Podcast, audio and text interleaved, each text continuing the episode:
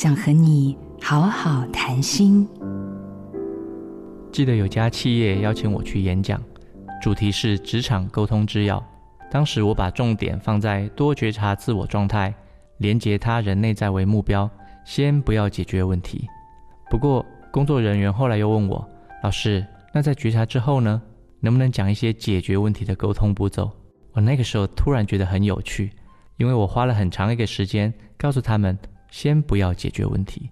如果我们连对方的内在都靠近不了，这就像两列平行火车，怎么还会有办法期待透过语言的交集让对方解决问题呢？小的时候，我哥哥曾经教我学游泳，但我总是被骂：“你怎么这么笨？脚要踢水啊！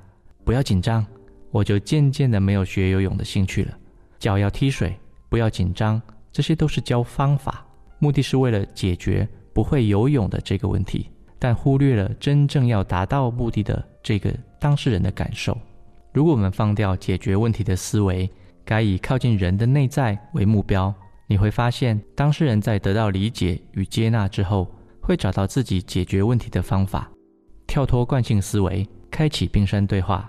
我是李崇义，做自己的主人，找回你的心。印心电子，真心祝福。好家庭联播网，中部地区古典音乐台 FM 九七点七，北部地区 Bravo FM 九一点三。